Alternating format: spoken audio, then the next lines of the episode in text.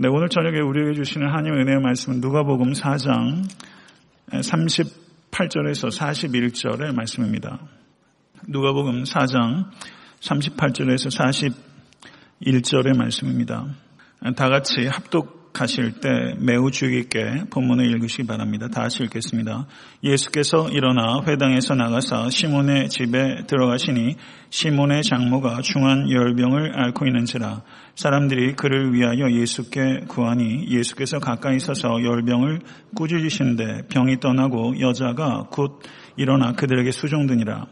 해질 무렵에 사람들이 온갖 병자들을 데리고 나오매 예수께서 일일이 그 위에 손을 얹으사 고치시니 여러 사람에게서 귀신들이 나가며 소리질러 이르되 당신은 하나님의 아들이니이다. 예수께서 꾸짖으사 그들이 말함을 허락하지 아니하시니 이는 자기를 그리스도인 줄 알미로라. 아멘. 하나님의 말씀입니다. 네, 오늘 본 말씀은 불과 그 4절에 해당합니다. 38절부터 41절까지인데 어, 이 부분은 두 부분으로 나누어집니다. 어, 외관상 보시기에도 38절에서 39절은 예수님께서 시몬의 장모의 열병을 고치신 치유 기적을 기록하고 있고 40절에서 41절은 누가복음의 요약 부분 서머리 섹션으로서 예수 그리스도의 광범위한 치유 사역과 축기 사역을 요약하고 있는 부분이라고 할 수 있습니다. 예수님께서 시몬의 장모의 열병을 고치신 기적은 누가복음에 기록되어 있는 어, 여러 치유 기적들 가운데 첫 번째 치유 기적입니다. 어, 그렇기 때문에 매우 간결하지만 이 치유 기적이 첫 번째 치유 기적이라는 데서 이 치유 기적이 갖고 있는 중요성을 우리가 간과해서는 안 됩니다. 어, 예수님의 정체성을 복음서는 크게 네 가지로 설명하고 있습니다. 그 중에서 오늘 본문에 시몬의 장모의 질병을 고치신 그 예수 그리스도는 예수 그리스도의 정체성, 아이덴티티의 세 번째 정체성에 해당합니다. 아, 예수님의 첫 번째 정체성은 가르치는 이로서의 정체성이었고 두 번째는 귀신을 쫓으시는 이로서의 정체성 그리고 오늘 세 번째 정체성은 질병을 치유하시는 이로서의 정체성입니다. 아, 앞서서 그 누가복음 4장 31절 37절을 보시면 예수님께서 귀신 들린 자를 고치신 장소는 회당이었습니다. 그곳은 public area입니다. 공공의 장소에서 예수께서 귀신을 쫓으셨다면 시몬의 장모의 열병을 고치신 기적은 시몬의 집이라는 private area, 사적 공간에서 이루어진 것입니다. 그리고 예수께서 귀신을 쫓으신 첫 번째 축귀의 대상이 남성이었다면 예수께서 병을 고치신 첫 번째 치유의 대상은 여성이라는 특징이 있습니다. 아, 누가복음에는 모두 11번의 치유 기적들이 기록되어 있습니다. 간략하게 열거를 하게 되면 아, 시몬의 장모의 열병, 그리고 각양 질병, 문둥병자, 중풍병자, 손마른 자, 백부장의 종, 혈류병 걸린 여인, 야이로의 딸, 수종병 든 사람, 10명의 문둥병자들 그리고 소경 이렇게 11번의 치유 기적들입니다. 그런데 예수 그리스도의 11번의 치유 기적들 가운데 3명이 어, 여성입니다. 어, 시몬의 장모와 혈루병 걸린 여인과 야이루의 딸입니다. 예수께서 활동하셨던 성경시대 여자들은 사회적인 약자입니다. 예수님께서 고치신 대상들 가운데서는 상류층도 있었고 부유층도 있었습니다. 그러나 분명한 것은 대부분의 예수님의 치유의 은혜를 받았던 사람은 가난하고 소외받고 주목받지 못했던 사람들입니다. 그렇기 때문에 예수님께서 관심을 두셨던 사람들을 교회가 관심을 갖는 것은 당연한 일입니다. 예수님께서는 회당이라는 공적인 장소와 시몬의 장, 시몬의 집이라는 사적인 장소, 곧 장소를 가리지 아니하셨고 예수는 치유하셨으며 사람이 많고 적음에 따라서 행동하지 않으셨고 남성과 여성을 차별하지 않았습니다. 이 자리에 있는 사람들은 다소간의 차이는 있어도 사람의 많고 적음에 따라 행동이 바뀝니다. 사람이 있느냐 없느냐에 따라서 행동이 바뀝니다. 아주 크게 바뀌는 사람도 있습니다. 그런데 예수께서는 회당이라는 사람이 많이 운집한 장소와 시몬의 집이라는 매우 제한적인 소수의 사람이 있는 장소에서 전혀 행동이 바뀌지 않으시는 분이십니다. 이것을 통해서 여러분과 제가 깊이 생각해야 되는 것은 예수님께서는 기적을 인기의 수단으로 사용하시지 아니하시고 섬김의 수단으로 사용하셨다는 사실입니다. 여러분과 저에게도 성령의 조건적인 은혜에 따라 우리에게 주신 은사들이 있습니다. 그 은사들은 사람들의 이목을 집중시키는 인기의 수단이 되어서는 안 되며 다른 사람들을 섬기는 수단이 되어야 되는 것입니다. 그래야 하나님께서 영광 받으실 수 있고 섬김의 수단으로 여러분과 저의 은사가 사용될 때 그것은 진정한 기쁨을 우리에게 가져다 줄 수 있기 때문입니다. 아, 예수께서 일어나셔서 회당에서 나가서 시몬의 집에 들어가셨습니다. 본문을 주의 깊게 읽어야 되는 이유는 예수님께서 회당에서 귀신을 쫓으시는 것이 앞의 문맥을 보면 그날이 평일이었습니까? 안식일이었습니까? 안식일이었습니다. 그러므로 예수께서 회당에 나가서 시몬의 집에 들어가셔서 시몬의 장모의 병을 고치신 날 역시 안식일입니다.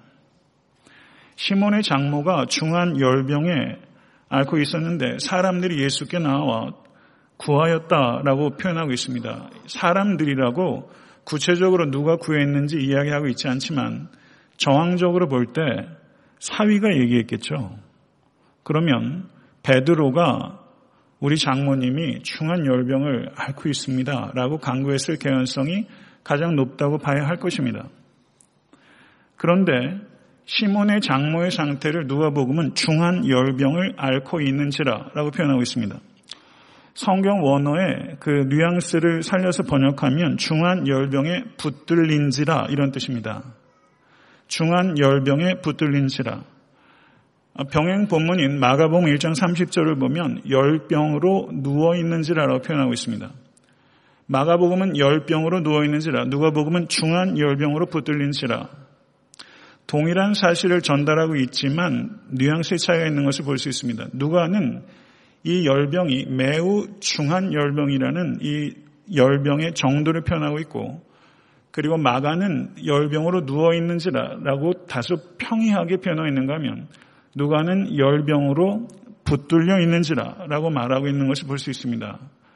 붙들려 있다는 표현을 통해서 이 누가는 이 열병이 단순한 열병이 아니라 여기에는 뭔가 영적인 요소가 있다라는 것을 누가는 우리에게 전달하고자 하는 것입니다. 마찬가지로 병행 본문인 마태복음 8장 15절을 보시면 예수님께서 시몬의 장모를 고치실 때 그의 손을 만지시니라고 표현하고 있고 마가복음 1장 31절도 예수께서 나아가서 그 손을 잡아 일으키시니라고 말하면서 예수님과 시몬의 장모 사이에 스킨십이 있었다는 것을 표현합니다. 그러나 누가복음에서는 이 부분이 생략되어 있습니다. 그런데 누가는 매우 독특하게 열병을 꾸짖으심에 병이 나가고 라고 표현하고 있다는 뜻입니다. 골로새서 4장 14절을 보면 누가는 의사였다고 표현하고 있습니다. 의사가 저희 교회에도 있죠. 그런데 병을 꾸짖어서 내어 쫓는다 라고 말하면 일반적인 의사들은 그렇게 표현하는 거 썩 좋아하지 않습니다. 많이 그럴 거예요. 그런데 누가는 의사인데 보통의 평범한 사람도 병을 꾸짖어서 내쫓는다 하는 것에 대해서 썩 편하게 받아들이지 않는 요소가 있는데 유독 마태하고 마가는 꾸짖었다는 표현을 쓰지 않는데 정작 의사인 누가는 꾸짖어서 병이 나았다라고 표현을 하고 있는 것을 우리는 주목해야 될 필요가 있다는 뜻입니다. 예수께서 수많은 질병을 고치셨습니다. 믿으십니까? 예수님께서는 치유자입니다. 그리고 예수님께서는 지금도 예수님의 주권적인 은사로 질병 가운데 있는 이들을 일으키시기도 하십니다. 믿으십니까? 이것을 안 믿는 것은 불신앙입니다. 그런데 예수께서 질병을 고치실 때 꾸짖어서 질병을 고치신 예는 유일하게 시몬의 장모만을 고칠 때 그때만 꾸짖으셨습니다. 그렇기 때문에 예수님의 치유 사건 중에서 단 한 번만 꾸짖었다는 사실을 통해서 우리가 생각해야 되는 것은 모든 질병의 배후에 악한 영이 있다고 말해서는 안 된다는 것입니다. 어떤 이단은 모든 질병의 배후에 악한 영이 있다고 말합니다. 그것은 비약입니다. 그렇지 않습니다. 그러나 어떤 질병의 배후에는 악한 영이 있다라는 사실을 부정하는 것도 안 됩니다. 이 두 가지 양극단에 빠져서는 안 됩니다. 모든 질병의 배후에는 악한 영이 있다라고 말하는 것은 불건전한 것이고 어떤 질병의 배후에는 악한 영이 있을 수 있다는 것을 부정하는 것은 불신앙입니다. 이 두 가지 불건전하고 불신앙적인 태도로부터 우리는 떠나야만 되는 것입니다. 저는 이런 의미에서 건전하고 건강한 신앙생활을 하기 위해서는 분별과 균형이 필요합니다. 이런 분별과 균형이 여러분과 저에게 있을 수 있게 되길 간절히 바라고 지금 우리가 살고 있는 이 시대는 특히나 이런 분별과 균형이 필요한 시대입니다. 그런데 성경을 볼 때 우리가 좀 매우 주의 깊게 봐야 되는 것은요. 예수께서 가까이 서서 열병을 꾸짖었다. 이런 표현들에 대해서 우리는 사실은 굉장히 간과하고 넘어간단 말이죠. 가까이 서서 열병을 꾸짖으셨다. 예수께서 우뚝 서신 것입니다. 이건 가시적인 위풍당당함을 표현하는 것입니다. 예수님께서는 권세 있는 자세를 가지시고 권세 있는 어조와 권세 있는 명령을 가지고 귀신을 악한 영을 권세를 꾸짖으셨습니다. 그 결과 질병이 떠나갔고 여자가 곧 일어나 예수님과 그 일행들에게 수종들었다라고 성경이 표현하고 있습니다. 성도 여러분, 예수님께서 시몬의 집에 가신 이유는 아마도 안식일의 휴식을 위해서 가셨을 것입니다. 예수님은 참 인간이시오. 참 하나님이십니다. 믿으십니까? 그렇기 때문에 예수님께도 휴식이 필요합니다. 그러나 예수님께서는 자신의 필요 때문에 시몬의 장모의 중한 열병이라는 다른 사람의 필요를 등한시하지 않으셨습니다. 이것을 우리는 보게 됩니다. 오늘 본문을 보게 되면 곧이라는 단어가 등장하는 것을 알 수 있습니다. 39절을 보시게 되면 여자가 곧 일어나 그들에게 수정되니라. 곧이라는 단어를 아마 주의 깊게 보신 분들은 드물 거예요. 이 곧이라는 단어가 파라크레마라는 부사입니다.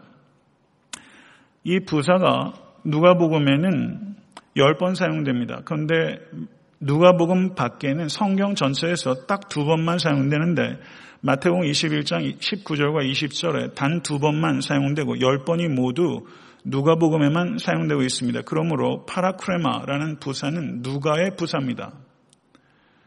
누가는 매우 이 단어를 사용하는 것을 좋아했고 이 단어를 주의 깊게 사용합니다.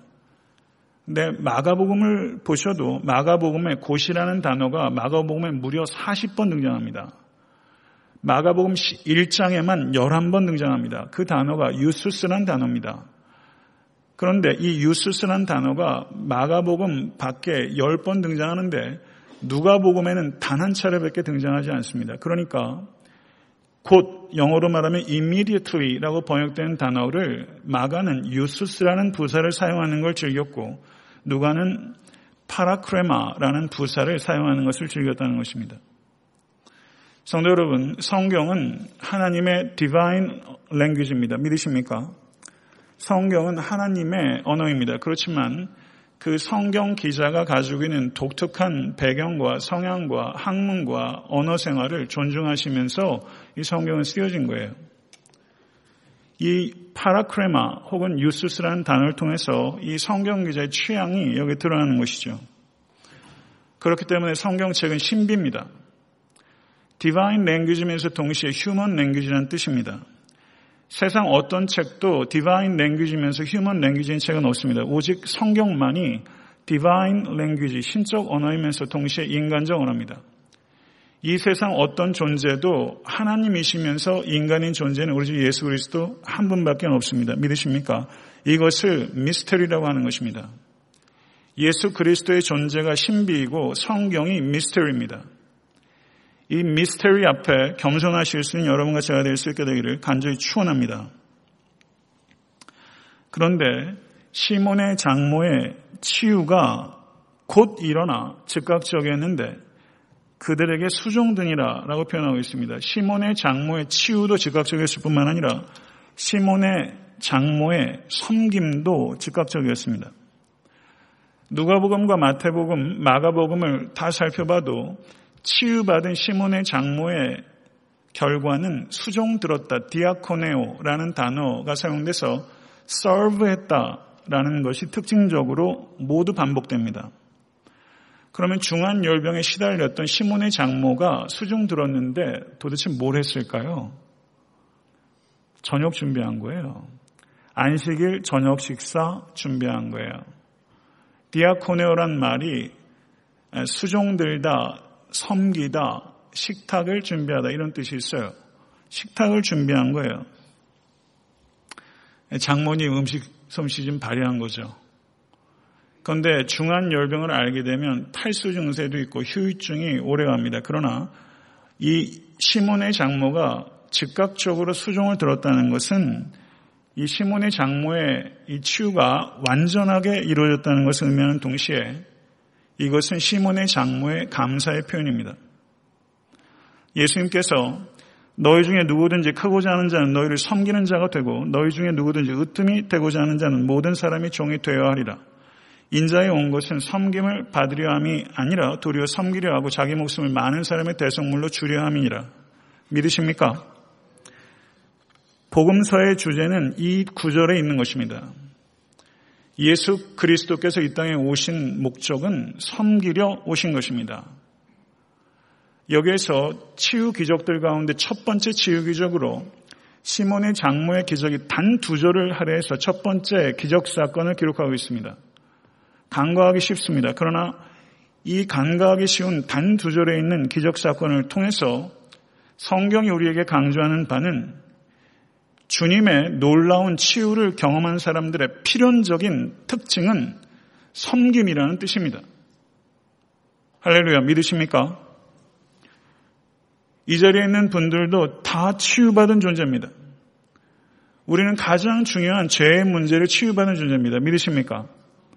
진실로 죄의 문제가 예수 그리스도의 보혈로 말미암아 치유받은 존재의 필연적인 변화는 섬김입니다.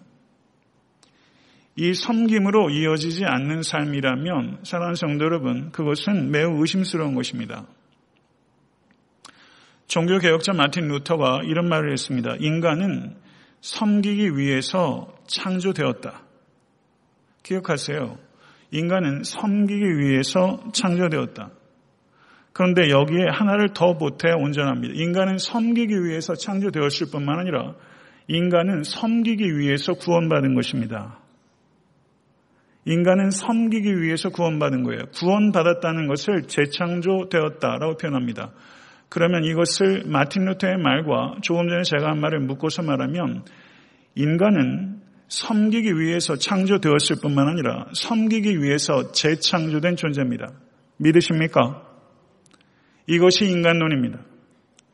인간은 섬기기 위해서 창조되었을 뿐만 아니라 섬기기 위해서 재창조된 존재예요. 그것이 여러분과 저의 정체성입니다. 사랑하는 성도 여러분, 세상 사람들의 관점은 얼마나 높이 올라가는가 하는 데 있어요. 직장에서도 그렇잖아요. 어, 부장이냐, 이사냐. 부장이면 이제 회사 옷 벗을 날 몇 년 안 남았네. 이런 생각 하잖아요. 50만 벌써 들어가도 옷 벗을 생각하고 그걸로 음식점을 차려야 되나, 뭘 해야 되나.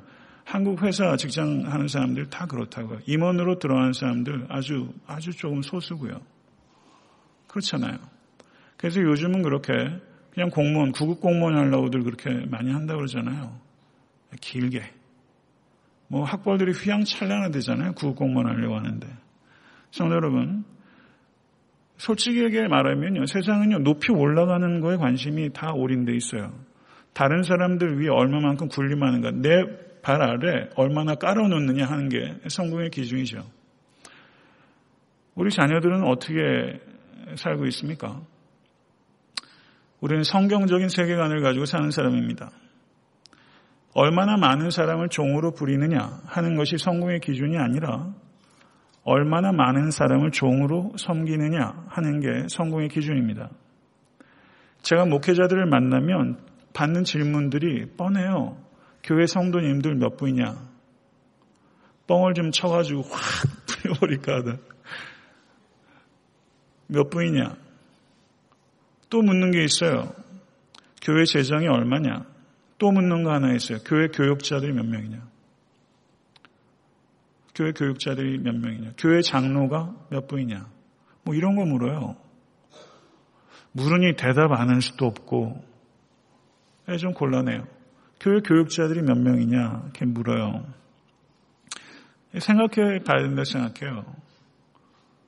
예. 담임 목사라는 표현들을 하고 예, 하는데 부교육자들 계시고 이런 표현 자체가 저는 별로 그렇게 썩 좋은 표현이라고 생각하지 않는데 달리 지칭할 말이 없죠. 섬김의 대상이라는 차원에서 제가 그렇게 잘 썩 잘하지도 못하면서 우리 교회에 있는 교육자들이 제 섬김의 대상이다 하면 어쩜 웃을지도 모르겠어요. 근데 저는 그런 의식을 다소나마 가지고 있어요. 우리 교회에서 기능에 따라 이렇게 사역하도록 하여한 사람들이 아니라 그분들 역시 은사들을 섬기지만 역시 제가 담임 목회자로서 제 섬김의 대상인 측면이 좀 있다고 생각하고 그것들이 반영되도록 제가 사역을 하는 게 옳다고 생각합니다. 얼마나 많은 사람을 부리느냐 하는 게 아니라 그거 묻는 거거든요. 도대체 몇 사람 부리고 있느냐는 거예요. 그게 아니라 몇 사람을 섬기고 있느냐. 우리 교회를 통해서 얼마나 많은 사람들이 세워지고 있느냐. 사역자로서 성장하고 있느냐. 사역자로서 배출되고 있느냐. 이런 부분들이 사실은 참 중요한 거잖아요. 저는 그런 관점으로 모든 것들을 계속 전환시켜서 생각할 수 있어야 된다고 믿습니다. 저를 한번 따라하세요. 그리스도께서 우리에게 주신 자유는 굴림의 자유가 아니라 섬김의 자유다. 믿으십니까? 이렇게 살기 어려워도 이게 진리예요. 그리스도께서 우리에게 주신 자유는 굴림의 자유가 아니라 섬김의 자유입니다. 이솝 이야기 다 읽어보셨잖아요. 우화의 아버지라 불리는 사람이에요. 학교에서 공부를 하는데 선생이 이솝에게 심부름을 시켰어요. 너 옆에 있는 공중 목욕탕에 가서 사람들이 도대체 몇 명이나 있는지 한번 살펴보고 오거라. 아마 목욕탕 가려고 했던 모양이죠. 이 말을 듣고 이솝이 목욕탕을 갔다 왔어요. 그리고 돌아와서 하는 말이 선생님 사람은 한 명밖에 없던데요. 네, 그랬더니 이 선생이 이제 아, 그럼 가도 되겠네 하고 목욕탕을 갔는데 웬걸 한 사람만 있는 것이 아니라 목욕탕에 사람이 버글버글 하더랍니다. 그래서 화가 뻗친 선생이 이솝을 불러서 놓고 야 이 녀석아 한 사람밖에 없다고 해서 왔는데 이게 도대체 무슨 일이냐? 도대체 뭘 보고 한 사람이라고 한 거냐? 그랬더니 이솝이 이렇게 대답했다는 거예요. 선생님 제가 목욕탕에 갔는데 목욕탕 입구에 큰 돌이 하나 있어서 사람마다 걸려 넘어질 뻔했는데 아무도 치우지 않았고 한 사람만이 그것을 조용히 옆으로 치웠습니다. 제 눈에는 사람 같은 사람은 한 사람밖에 없었습니다. 이렇게 이야기를 했다는 거예요. 저는요, 그 이 우화를 보면서 우리가 결국 인생을 두 가지로 얘기할 수 있지 않을까. 다이아몬드라는 돌을 모으는 인생이 있고요. 다른 사람 넘어지지 않게 돌을 치우는 인생이 있다. 제 개인적으로 그렇게 적용할 수 있다고 생각해요. 다이아몬드라는 돌을 모으는 인생. 뭘 자꾸 모으잖아요. 근데 다른 사람 넘어지지 않게 돌을 치워주는 인생. 결국 이 두 가지인데 사실 대부분의 사람은 전자의 길로 가요. 근데 인생의 끝자락에서 정말 우리의 인생이 의미가 있었다고 판단할 때 다이아몬드라는 돌조각이 모으는 인생과 다른 사람 넘어지지 않게 돌 치워진 인생 어느 쪽이 더 보람 있고 하나님 앞에 성도 여러분 담대할 수 있는 길이겠습니까? 40절 41절은 일종의 요약 구문입니다. 예수님을 다시 치유자와 축기자로 예수님은 묘사하고 있습니다. 그런데 40절 말씀을 보세요. 해질 무렵에 사람들이 온갖 병자들을 데리고 나오며 예수께서 일일이 그 위에 손을 얹으사 고치시니 해질 무렵이라고 얘기를 하고 있어요. 그러면 안식일이 해질 무렵이에요. 그러면 유대 날짜는 어떻습니까? 해가 질 무렵이면 날짜가 넘어간 거니까 그러니까 안식일이 끝나면 이런 뜻입니다. 해질 무렵에는 그러니까 온갖 병자들이 예수께 달려온 거예요. 안식일에는 병자들을 이동시킬 수 있습니까? 없습니까? 이동 못 시켜요. 상을 들고 걸어가는 것 가지고 예수님께서 핍박을 당하셨잖아요. 그러니까 예수께서 어디 계신지 사람들이 이제 촉각을 곤두세우고 자기가 조금이라도 먼저 들어가서 줄을 서려고 안식일이 지나자마자 사람들이 예수께 폭주한 것입니다. 예수님께서 시몬의 장모의 열병을 고치신 것이 안식일입니다. 만약에 예수님께서 시몬의 장모의 열병을 회당에서 고치셨으면 문제가 된 거예요. 그런데 사적 공간에서 고치셨기 때문에 문제로 표면화되지 않았습니다. 그러나 잠재적인 갈등 요소가 여기 있고 안식일에 병 고치신 그 행위로 말미암아 추후에 지속적으로 어려움을 당하실 것이다. 라는 것을 우리는 예상할 수 있다는 뜻입니다. 성도 여러분, 누군가의 중한 어려움을 고쳐주시기 위해서는, 고쳐주기 위해서는 희생이 동반된다는 거예요. 내 희생이 동반되지 않고 다른 사람의 중한 문제를 덜어주는 것은 불가능합니다. 이것을 생각해야 돼요. 그런데 예수께서 온갖 병자들을 고치시면서 일일이 그 위에 손을 얹으사 고치시니 라고 표현하고 있습니다. 일일이 그 위에 손을 얹으사 고치셨다. 이번 안식일에 예수께서 얼마나 분주하셨습니까? 몸이 그야말로 그 녹았을 거예요. 예수님께서 왜 쉬고 싶지 않으셨겠습니까? 그러면 예수님께서 온갖 병자들 올 때 다 나와라. 싸그리 나와라. 뭐 이럴 수 있잖아요. 말 한마디로 그냥 장풍 쏘듯이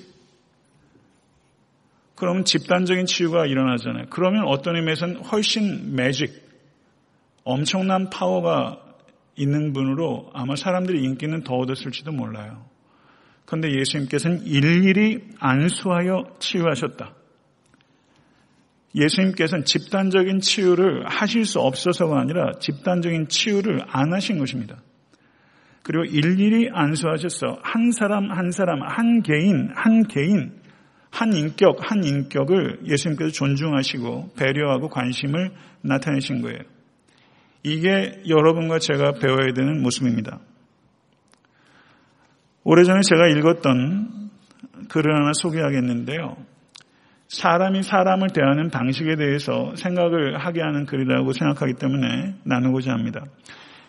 조인스닷컴, SK텔레콤, 한국문화정보문화진흥원이 올바른 휴대전화 사용 문화 만들기. 그래서 캠페인 수기를 공모를 해서 거기에 1등한 글이에요.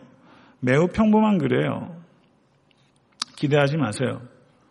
소년숙이라는 사람이 쓴그 수기예요.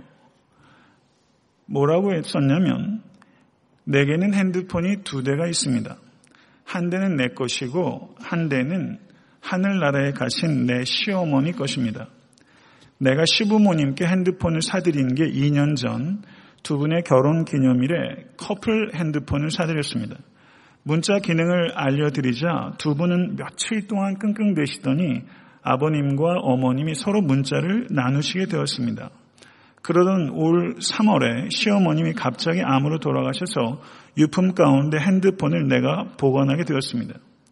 그리고 한 달 정도 지날 무렵 아버님이 아파트 경비 일을 보시러 나가신 후 띵동 하고 시어머니 핸드폰에 문자가 왔다는 메시지가 들어왔습니다. 여보, 오늘 나 야간 조니까 저녁 어머니랑 맛있게 드시구려. 순간 난 너무 놀랐습니다. 혹시 어머니가 돌아가신 충격으로 아버님께 치매 증상이 오신가, 오신 것 아닌가 하는 불길함이 몰려왔습니다. 그날 밤 아버님으로부터 또 다른 문자가 날아왔습니다. 여보, 날 추운데 이불 덮고 잘 자구려 사랑하오. 남편과 나는 아버님의 그 문자를 보며 눈물을 흘렸고 남편은 좀 더 지켜보자고 조심스럽게 말했습니다. 아버님은 그 후 김여사 비 오는데 우산 가지고 마중 가리는데 몇 시에 갈까? 아니지 내가 미친 것 같네. 보고 싶소. 라는 문자를 마지막으로 보내고 한동안 아무 연락이 없었습니다. 그리고 얼마 후 내 핸드폰으로 문자가 왔습니다. 에미야, 오늘 내 월급날인데 필요한 것 없니? 있으면 문자 보내거라. 나는 뛰는 가슴을 진정시키며 내 아버님 동태 두 마리만 사오세요 하고 답장을 보냈습니다. 그날 저녁 우리 식구는 아버님이 사오신 동태로 매운탕을 끓인 후 소주 한 잔과 함께 아버님이 하시는 이야기를 묵묵히 들었습니다. 나는 아직도 내 시어머니가 문을 열고 들어올 것만 같다. 그냥 내 어머니랑 했던 대로 문자를 보낸 거란다. 답장이 안 오더라. 그제야 내 어머니가 돌아가신 걸 알았다. 모두들 내가 이상해진 것 같다. 내 눈치를 보며 아무 말도 못하고 있었던 건 안다. 미안하구나. 그날 이후 아버님은 다시는 어머님 핸드폰으로 문자를 보내지 않으십니다. 하지만 요즘은 내게 문자를 보내십니다. 지금 나도 아버님께 문자를 보냈습니다. 아버님 빨래하려고 하는데 아버님 속옷은 어디다 숨겨두셨어요? 이게 그래 끝이에요. 어느 며느리가 아버지한테 시아버지한테 속옷 어디 뒀냐고 보내겠어요. 근데 그만큼 예, 살가운 정이 이제 흐르는 거죠. 사실 오늘 설교랑 직접적인 연관 찾기는 좀 비약이죠. 근데 예수께서 한 사람 한 사람에게 일일이 안수하셨다. 라는 표현을 통해서 예수께서 사람을 얼마나 존중하시고 섬세하게 배려하시는가 하는 것을 생각해 보면 사실 가까운 사람에게 잘하기 참 어렵고요. 가까운 사람에게 끝까지 잘하기 참 어렵습니다. 부모 자식 간에도 뭐 그렇게 서운한 게 많이 생기는지 마음은 안 그런데 왜 그렇게 쉽게 토라지는지 제 마음도 말이죠. 가까운 사람한테 마음이 있는데도 끝까지 잘하는 거 참 어려워요. 예, 시아버님께 아버님 빨래하려고 하는데 아버님 속옷은 어디다 두셨어요? 전 조금 욕심이죠. 좀 성도와 성도 사이에 예, 내가 너희를 사랑한 것 같이 너희도 사랑하라. 그건 너무 거창하다고 여기시면요. 최소한 이 정도의 정은 좀 있어야 되지 않나. 제가 여기서 소주 한 잔과 함께 아버님이 하시는 이야기를 묵묵히 들었다. 이거 제가 각색하려고 그랬어요. 소주 유혹이 빼려고. 오늘 저녁에 또 개인 또 소주 한 병 사지 마시고요. 아, 소주 한 병 나누고 정 나눈 사람 만도 못해서야 되겠어요. 예수 믿는 사람들이. 소주 한 병 갖다 놓고서 김치 조린 거 찢어 먹는 사람 정 나누는 만큼도 예수 믿는 사람들이 정 못 나눠서야 그거 어디에도 쓰겠어요.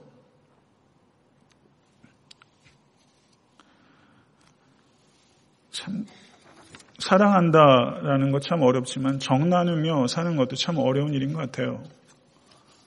근데 정을 나누며 이렇게 사는 것 정말 중요하게 생각하고요.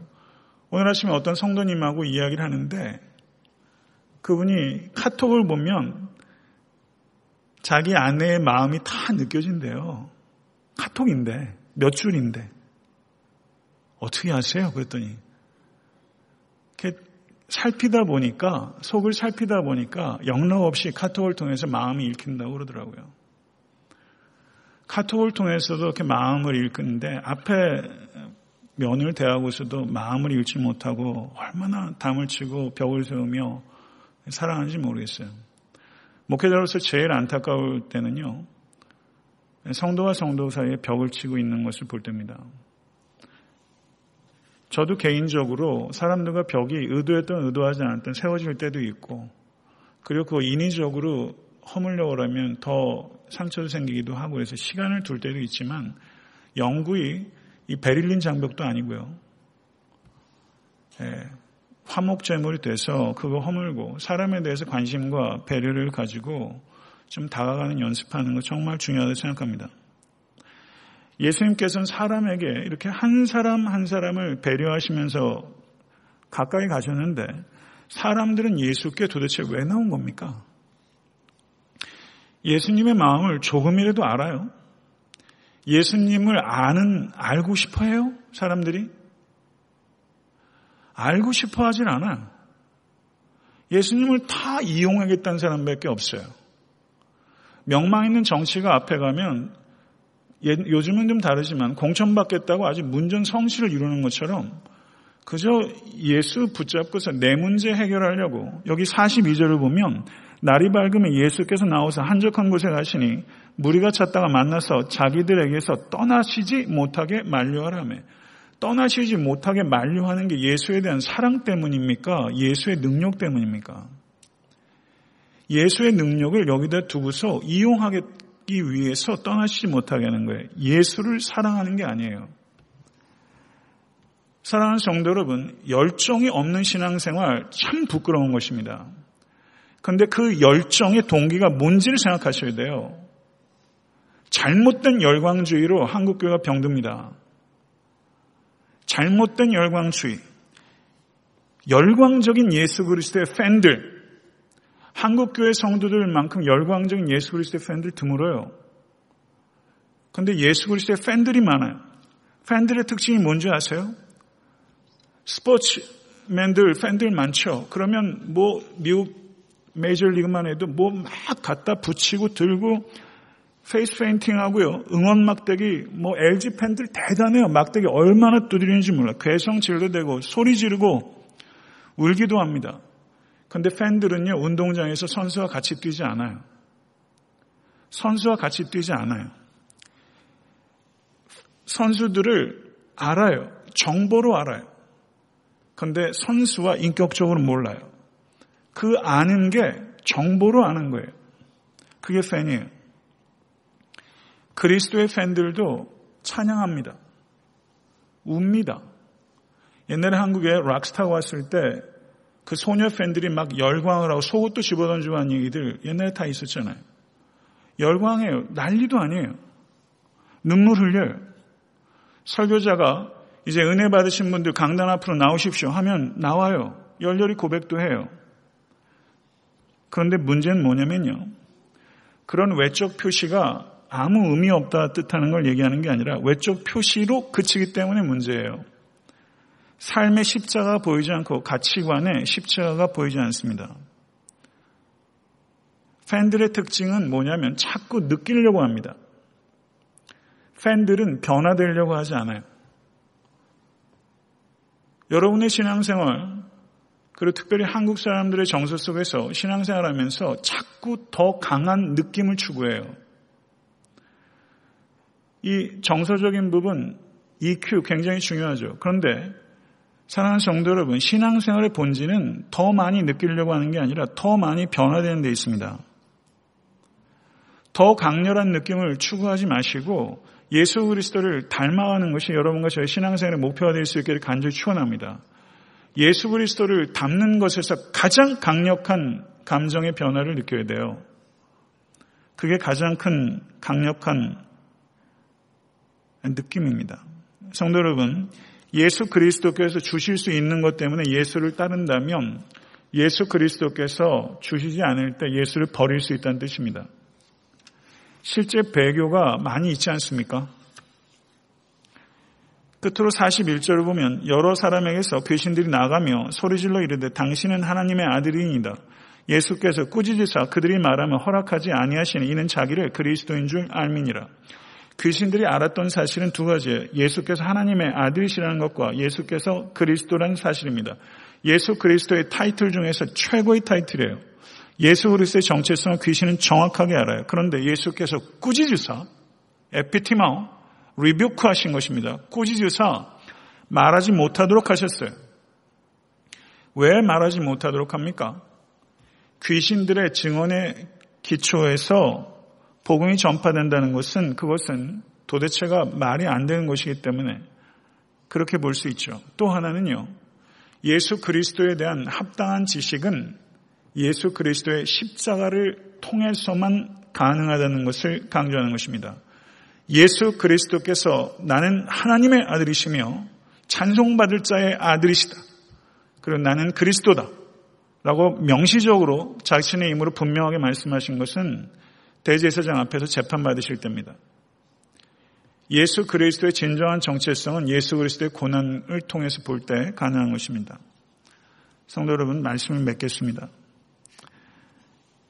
고난에 대해서 이해를 어떻게 할 것인가? 정말 중생한 성도인가 하는 것을 가늠할 수 있는 중요한 시금석 가운데 하나는 고난에 대한 이해를 어떻게 할 것인가 하는 부분이에요.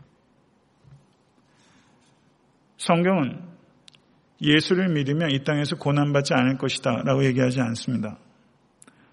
만약 그렇게 얘기한다면 그것은 거짓입니다. 그리스도인은 그리스도 안에 있는 존재입니다. 믿으십니까? 그리스도 안에 영광이 있습니다. 그래서 그리스도 안에 있는 성도는 그리스도 안에 있는 영광을 모두 받게 될 것입니다. 그러나 그리스도 안에 있기 때문에 동일한 이유로 그리스도와 함께 고난을 당합니다. 성도는 참된 성도는 이 땅을 살면서 고난에서 면제받은 존재가 아니라 고난을 넉넉히 이기는 존재입니다. 지금 이 순간 성도님들께서 고난 가운데 계시다면 다소 믿음이 흔들릴 수 있다 할지라도 성도 여러분 견고하게 섭니다. 끝까지 견딥니다. 그래서 고난을 통해서 여러분이 가지고 있는 믿음이 참된 믿음이라는 것을 증거하는 것입니다. 성도 여러분, 고난이 즐거운 사람 한 사람도 없습니다. 누구도 고난이 즐겁지 않아요. 그러나 삶의 리얼리티는요, 고난이 있어요. 그러면 세상 사람들이 주목하는 사람은 누구냐? 저는 간증하는 것에 대해서 다소 조심스러워요. 간증하는 사람들이 다 예수 믿어서 고난을 뚫고 성공한 얘기들, 다 성공한 사람들 이야기들이 참 많아요. 저는요, 진정으로 세상 사람들이 주목하게 되는 것은 뭐냐면요. 고난 가운데 있는 성도들을 세상은 주목합니다. 고난 가운데서 성도가 요동하고 넘어지게 되면 복음 전파에 현저한 장애가 됩니다. 그런데 고난 가운데 있을 때 그것이 어떤 류의 고난이든지 간에 그 가운데서 성도님들께서 견고하게 서게 되면 그것보다 강력한 복음 전파의 수단은 없습니다. 고난을 대하는 여러분들의 태도가 예수 그리스도를 대하는 여러분의 태도와 밀접하게 연관되어 있는 것입니다. 성도도 고난 가운데 고통스럽지만 고난 중에 계신 그리스도를 붙잡음으로 말미암아 넉넉하게 이깁니다. 고난 중에 계실 때 그리스도께서 여러분을 붙잡고 계신 것을 증거하실 수 있게 간절히 바라고요. 그것이 가장 큰 능력입니다. 그것이 중생하는 성도의 가장 두드러진 표직 가운데 하나입니다. 이 자리에 계신 모든 성도님들의 삶의 형편이 어떠하든지 사랑하는 성도 여러분 그 가운데서 오직 여호와 하나님만을 의지하실 수 있게 되길 간절히 축원합니다. 그것과 비할 바가 없습니다. 그 일을 통해서 하나님께 가장 큰 기쁨이 될 것이고 영광이 될 것입니다. 모쪼록 여러분과 제가 그러한 성도 되실 수 있게 되기를 우리 주 예수 그리스도를 간절히 축원합니다. 기도하겠습니다.